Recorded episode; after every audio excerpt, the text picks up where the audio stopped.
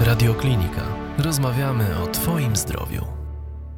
Dzień dobry Państwu. W związku z trwającym miesiącem zdrowia mężczyzn i kobiet, e, Brawember i Movember, spotykamy się dzisiaj, aby porozmawiać o zdrowiu mężczyzn. Ja nazywam się Ewa Michalska i jestem e, redaktor naczelną portalu Radioklinika, a moim gościem jest pan e, dr Roman, Roman Sosnowski, urolog. Witam serdecznie. Dzień dobry Pani, dzień dobry Państwu. Panie doktorze, czy 30-40-latkowie często myślą o tym, żeby pójść z wizytą do urologa? Jak to jest? Dużo Mm. takich mężczyzn przychodzi? No właśnie, to chyba tak nie jest, że oni myślą, właśnie my chcemy, żeby oni myśleli, ale 30 rok to jest zdecydowanie za wcześnie. To nie jest sytuacja, która e, powinna skierować tak, e, jeżeli chodzi o masowego odbiorcę, czyli mężczyzn. E, Młody mężczyzna, kilkunastoletni, dwudziestokilkuletni powinien zwrócić uwagę szczególnie na swoje zdrowie w aspekcie nowotworów jąder, czyli poddawać się raz na jakiś czas samobadaniu, czyli dokładnemu dotykaniu i e, sprawdzaniu, czy w ramach e, spoistości jąder nie ma tam pewnych zgrubień. Ten szczyt zachorowania to druga, trzecia dekada życia. Jeżeli mówimy o e, problemie związanym z rakiem gruczołu krokowego, to zdecydowanie to są starsi mężczyźni, bo ta choroba jest związana z wiekiem, czyli czym starszy mężczyzna, tym częściej ona występuje. Ale jako społeczność urologiczna zachęcamy mężczyzn około 45-50 roku życia, a niektórych już nawet trochę wcześniej, do właśnie regularnych spotkań z urologiem w ramach sprawdzenia swojego zdrowia urologicznego. No właśnie, okres pandemii e, zmienił to, że chyba mężczyźni jeszcze rzadziej e, udają się e, na wizytę u, do, do urologa. E, jak to było też wcześniej, jak jest obecnie, jak to się zmieniło? Na pewno okres pandemii to był okres izolacji, okres konieczności no, przebywania w domu z dala od e, skupisk ludzkich, no i też i obawy e, w takich kontaktach w poradni, przychodni, w szpitalu z innymi, w tym też i ze służbą zdrowia w aspekcie e, potencjalnego zarażenia się koronawirusem. E, Było słabiej, w tej chwili powoli wracamy do, nazwijmy to, normalności i do takiego otwarcia się od strony medyków, od strony urologów na spotkania z mężczyznami. Dodam, że to jest mężczyzna, który jest bezobjawowy, czyli my zachęcamy potencjalnie zdrowego mężczyznę do tego, żeby się udał do urologa. Po pierwsze, żeby sprawdzić, czy on faktycznie jest zdrowy, bo czasami niektóre objawy są bagatelizowane przez mężczyzn, a one faktycznie już jednak są jakimś sygnałem, a po drugie, niejako przepowiedzieć, co się będzie działo z danym mężczyzną, szczególnie w aspekcie właśnie raka gruczołu krokowego, czy inaczej określić, czy jest u niego niskie, czy być może wysokie ryzyko tej choroby i jak powinniśmy zaplanować nasze te regularne w przyszłości spotkania z urologiem. No właśnie, mężczyźni często właśnie odciągają ten moment e, wizyty u, urologa. E, też boją się takiej e, wizyty, nie wiedzą z czym to się wiąże, czy to będzie bolało, czy no też pewien taki dyskomfort czują z tym związany. E, właśnie, czy taka wizyta urologiczna jest wizytą bolesną, jak się do niej przygotować e, i czy należy się bać? E, Zanim odpowiem na te pytania, powiem jeszcze jednym fakcie, że mamy takim pokutujący w społeczeństwie pogląd, że facet to jest twardziel, że facet to jest ktoś, kto niczego mm, nie, nic mu nie dolega, chłopaki przecież nie płaczą, w związku z tym e, jego nie dotyka problem zdrowotny, a nawet jak on e, zauważa, czy zauważyłby pewne e, objawy ze strony układu moczowo-płciowego, to je za wszelką cenę bagatelizuje, no bo jak pójdę do lekarza, on mi znajdzie jakąś chorobę, znajdzie problem, będę musiał mieć leczenie, a być może będę istotnie cierpiał z powodu powikłań na przykład takiego leczenia. Więc całkowicie odczarowujemy wizytę u urologa. To jest e, przede wszystkim wizyta po to, żeby zainwestować w swoje zdrowie. Dzisiaj inwestuję w swoje zdrowie po to, żebym mógł być pewny, że za kilka, kilkanaście czy kilkadziesiąt lat będę dalej zdrowy. I ta wizyta oczywiście nie jest może najbardziej przyjemną wizytą lekarza, ale absolutnie nie jest bolesna. Absolutnie nie jest w żadnym jakimś no, y, bólu czy dyskomforcie istotnym. Urolog przede wszystkim rozmawia. Na początku my musimy zgłębić problemy dotyczące y, objawów związanych z układem moczowym, ale nie tylko. Bo na przykład dopytujemy się o rodzinne występowanie pewnych schorzeń, w tym raka gruczołu krokowego, gdyż wiemy, że ten czynnik ro, y, rodzinny jest istotnym czynnikiem ryzyka. Y, sytuacje związane z funkcjonowaniem w aspekcie oddawania moczu, jak często, czy mamy jakieś objawy związane z parciem naglącym, czy ten mocz jest w innym kolorze, głównie e, sygnałem niepokojącym jest mocz czerwony, czyli krwiomocz. To wszystko jest w tej fazie, fazie e, zebrania wywiadu. No i oczywiście badanie. Badanie jest niezmiernie ważne. W tym też badamy e, gruczoł krokowy, czyli badanie per rectum, ale zapewniam wszystkich mężczyzn, że to nie jest bolesne badanie, że my przykładamy należytą staranność do tego, żeby to badanie było sprawnie przeprowadzone. Ono może jest w pewnym niewielkim dyskomforcie, ale na pewno nie jest e, badaniem absolutnie bolesnym.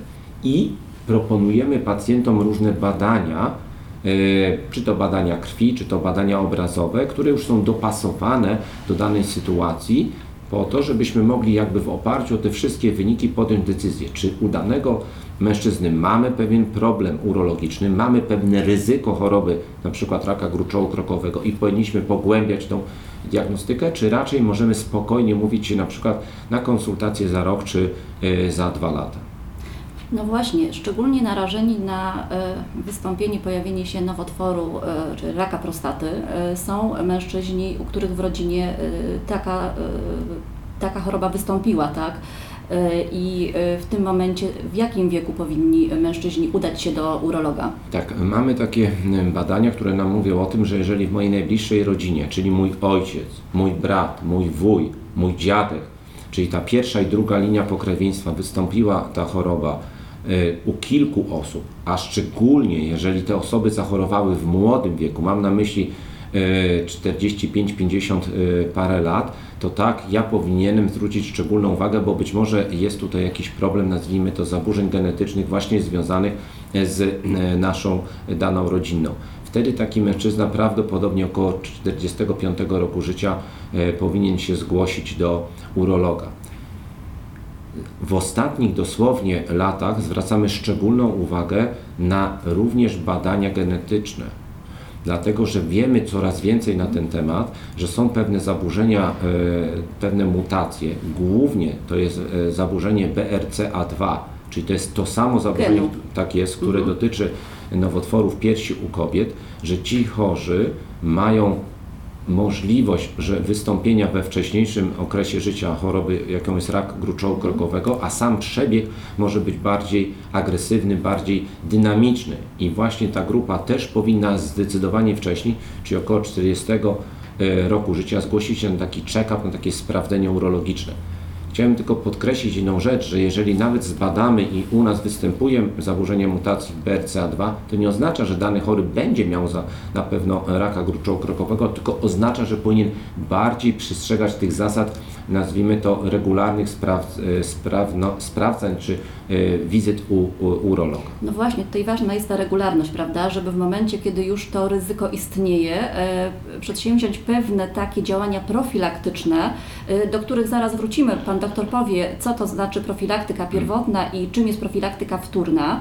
E, tymczasem ja chciałabym jeszcze podkreślić, że generalnie e, rak e, prostaty przebiega bezobjawowo. To są takie objawy, które u mężczyzn w wieku no, 65 plus często wynikają też dolegliwości, nie wiem, bólowe kręgosłupa z wieku, tak? Czy nietrzymanie moczu, no też oni jakby, mm, nie jest to dla nich sygnałem alarmowym, uważają, że tak powinno być. Problem z prostatą jest taki, z chorobą, e, jak, o której Pani wspomniała, z rakiem gruczołu krokowego, jest taki, że nie ma specyficznych, charakterystycznych tylko dla tego nowotworu e, objawów. Czy nie możemy powiedzieć, występuje to, to na pewno tak. mam raka, dlatego powinienem natychmiast się zgłosić do urologa. Dlaczego? Dlatego, że głównym problemem e, związanym z starzeniem się mężczyzn jest łagodne powiększenie gruczołu krokowego czyli przerost łagodny, który właśnie daje nam objawy związane z zaburzeniami rytmu oddawania moczu. Częstsze oddawanie moczu w dzień, w nocy, parcia naglące, trudności z rozpoczęciem oddawania moczu, przedłużająca się mikcja, przerywany strumień moczu itd. Tak I te objawy również mogą wystąpić, gdy mamy nowotwór tego narządu, gdy gruczoł krokowy się powiększa, nie tylko z powodu łagodnego rozrostu, ale i z powodu e, nowotworu. Więc można by powiedzieć, że bardziej zależy nam jako urologom na tym, tym wcześniejszym, takim bezobjawowym spotkaniu się, e, znaczy spotkaniu się z mężczyzną bezobjawowym, niż na czekaniu na objawy. A te objawy niestety, które już naprawdę nas niepokoją, są związane najczęściej z rozsiewem choroby. Czyli to są zmiany przerzutowe najczęściej do układu kostnego, czyli jeżeli pacjent przychodzi z niespecyficznymi, ale istotnymi bólami kostnymi, wymagającymi silnych leków przeciwbólowych, jeżeli w ostatnim czasie wyraźnie stracił na wadze, spadła masa ciała, jeżeli staje się apatyczny, brak jest y, napędu, jeżeli ma brak apetytu, to niestety może to świadczyć o rozwoju choroby, jaką jest rak gruczołu krokowego. Więc wyprzedźmy ten moment i zgłośmy się na poziomie, kiedy ta choroba no, albo się jeszcze nie rozwinęła, albo się rozwija w początkowym etapie. No tak, to są zupełnie inne rokowania, gdy to jest zbyt późno, prawda? Także leczenie e, operacyjne jest obarczone no, pewnym ryzykiem w tym wieku. To już nie jest takie jak u młodszego mężczyzny, prawda? Bo tam są też jeszcze choroby współistniejące, różne inne e, takie zmienne, które powodują to, że ta operacja jest e, ryzykowna. Jeżeli mamy chorobę, która jest tylko i wyłącznie ograniczona do narządu, czyli nie ma przerzutów, praktycznie takiemu choremu oferujemy leczenie tak zwane radykalne, które ma za zadanie całkowicie wyeliminować komórki nowotworowe z organizmu. Odbywa się to poprzez albo operację, albo naświetlanie, czyli radioterapię. I teraz, jeżeli ta choroba jest naprawdę minimalna, w sensie objętości, jeżeli jest nieagresywna w sensie biologii jakby komórki nowotworowej, to wtedy to zastosowana terapia, zastosowane leczenie, tak jak Pani wspomniała, na przykład operacja, jest najczęściej wykorzystywana przy pomocy tzw. Tak technik minimalnie inwazyjnych, czyli czy laparoskopii, czy z użyciem robota. W związku z tym prowadzimy operację oszczędzającą na struktury nerwowe czy naczyniowe, które to są odpowiedzialne za na przykład funkcje seksualne czy za kontrolę oddawania moczu i w związku z tym pacjent niejako po takim leczeniu może dalej funkcjonować jak przed operacją, właściwie bez żadnych e, negatywnych następstw gdy choroba już jest miejscowo zaawansowana, rozległy jest nowotwór, to czy to radioterapia, czy operacja ma większe działania niepożądane, które to niestety no, potem pozostają z mężczyzną i mu współtowarzyszą. Najtrudniej jest to wszystko później doprowadzić do porządku tak ze zdrowiem. Najbardziej. Y, panie doktorze, profilaktyka, wczesna profilaktyka to jest coś, o czym już powinni wiedzieć y, dwudziestolatkowie tak naprawdę bo to nie jest coś, co nagle zaczniemy robić w wieku 40-50 lat. Mhm, tak jest. Powinniśmy zwrócić uwagę na to, co możemy zmodyfikować w swoim życiu, a na co nie mamy wpływu. Jak do mnie pacjent przychodzi do gabinetu i prosi o sprawdzenie, nazwijmy to urologiczne, ja w pierwszej kolejności właśnie rozmawiam z nim, czy yy, zaglądamy niejako w jego mm, geny, czyli w jego rodzinę, no bo tego nie możemy zmodyfikować, nie mamy na to wpływu. Im starszy jest mężczyzna, tym ma większe ryzyko raka prostaty. Tego też nie możemy zmienić. No nie potrafimy wpłynąć na swój PESEL, chociaż pewnie byśmy bardzo e, chcieli. Jeszcze nie. E, właśnie. Ale, ale możemy wpłynąć na te sytuacje w naszym życiu, które ewidentnie prowokują do rozwoju różnych chorób.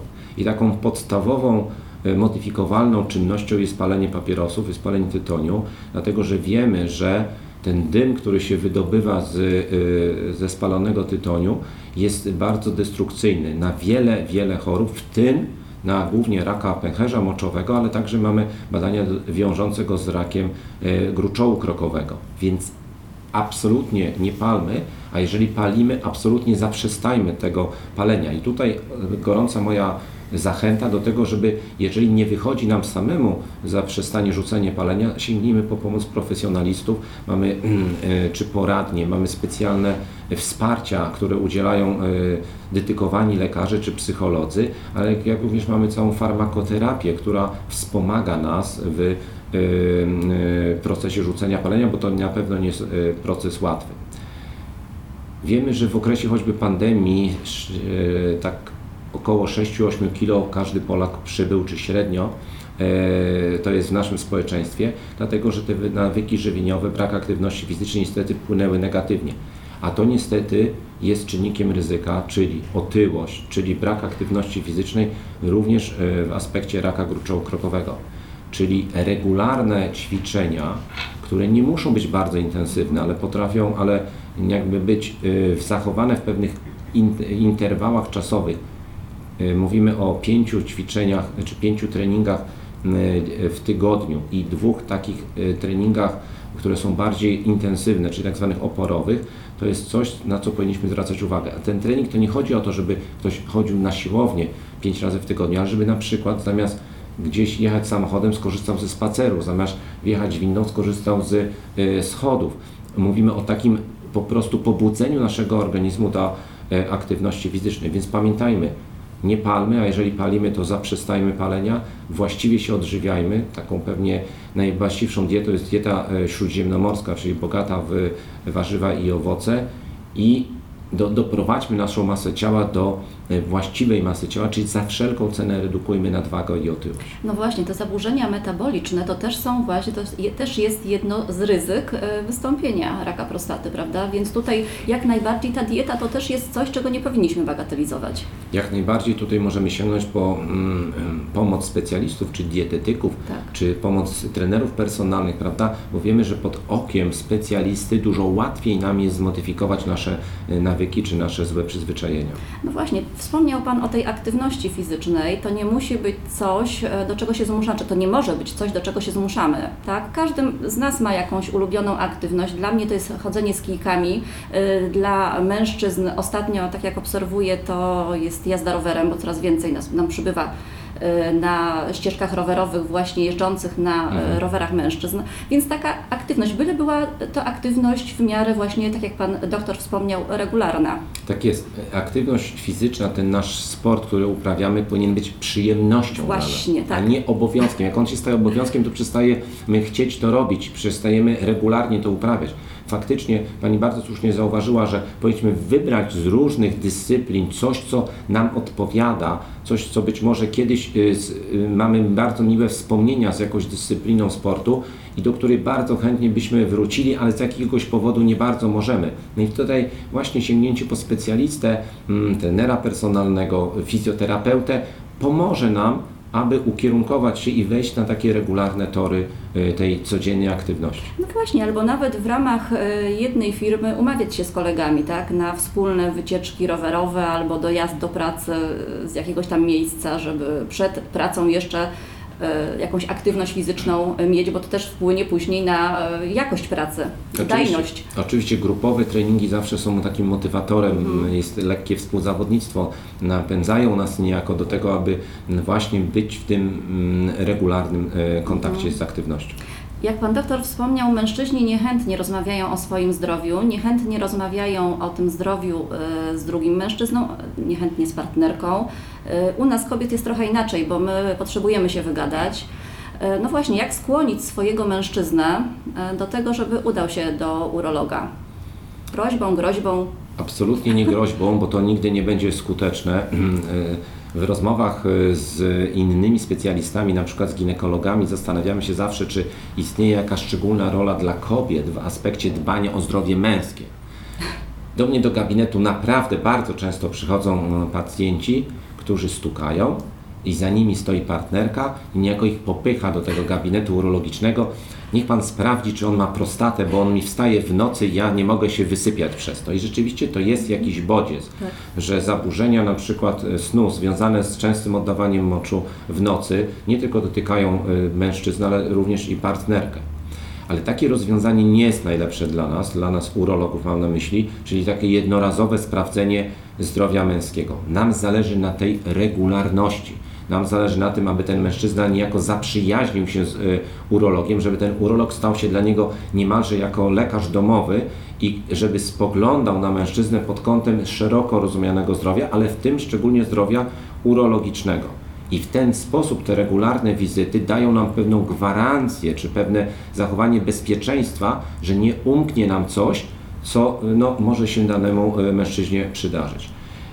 Kobiety mogą również e, dawać dobry przykład.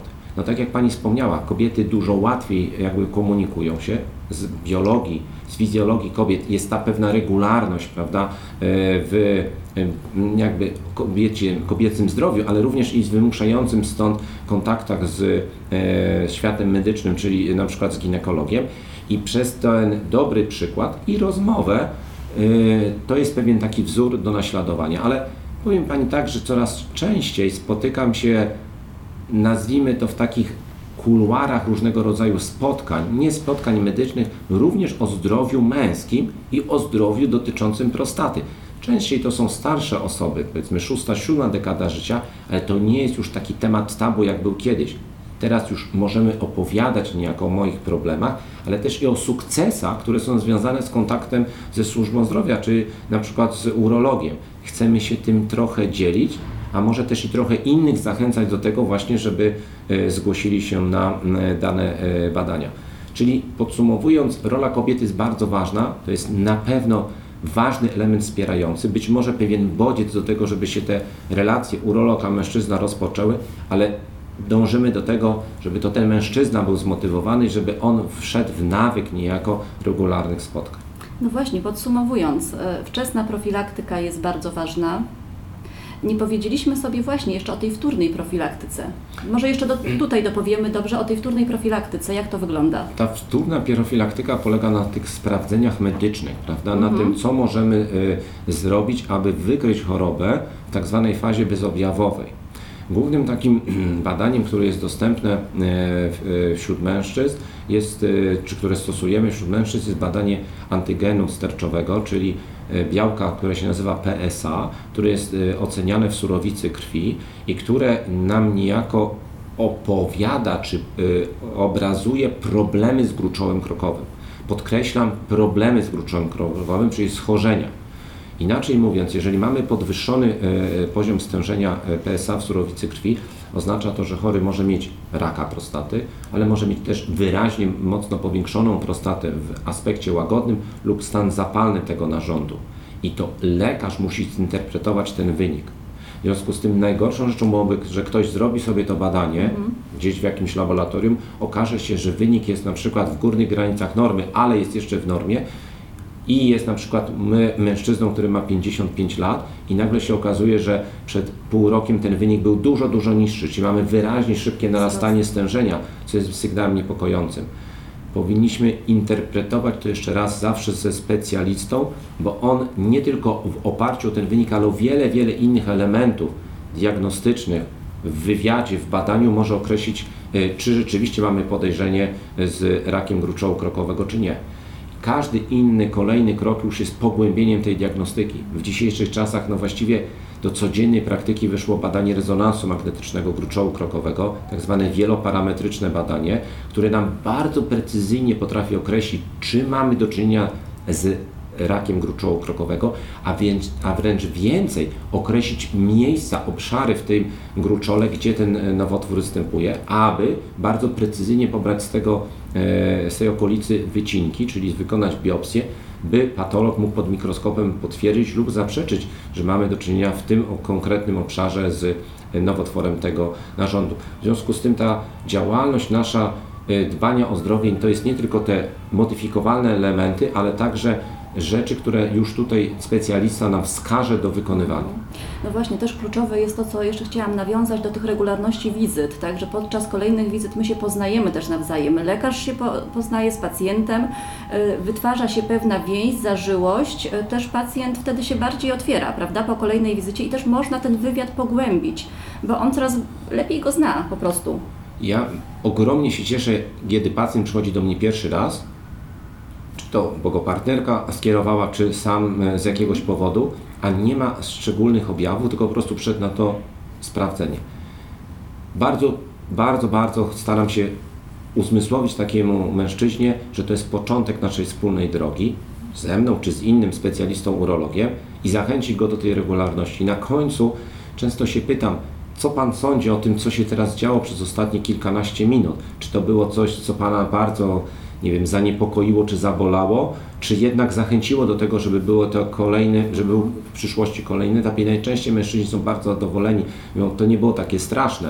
Ani badanie, ani ta rozmowa. E, właściwie ona bardziej mnie uspokoiła i skierowała na e, dalsze kroki. Ma Pani całkowitą rację.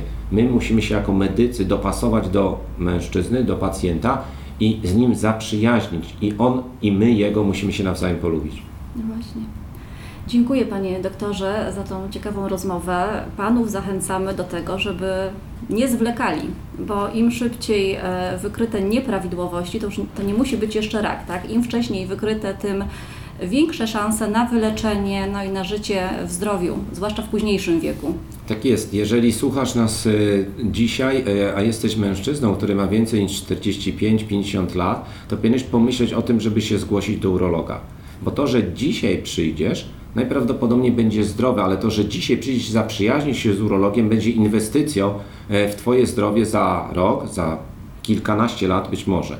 A jeżeli czego nie życzymy oczywiście nikomu, znajdziemy w ramach takiego badania jakieś schorzenie, jakąś patologię e, w aspekcie na przykład gruczołu krokowego, choćby nawet był to rak gruczołu krokowego, wiemy, że możemy skutecznie go wyleczyć, że możemy skutecznie pozbawić mm, daną osobę komórek nowotworowych po to, żeby jego dalsze życie było wolne od nowotworu, a jak my to mówimy, w dobrej jakości życia. Do czego wszystkich zachęcamy, do tych regularności spotkań z urologiem. Dziękuję Dziękujemy bardzo. bardzo. Więcej audycji na stronie Radio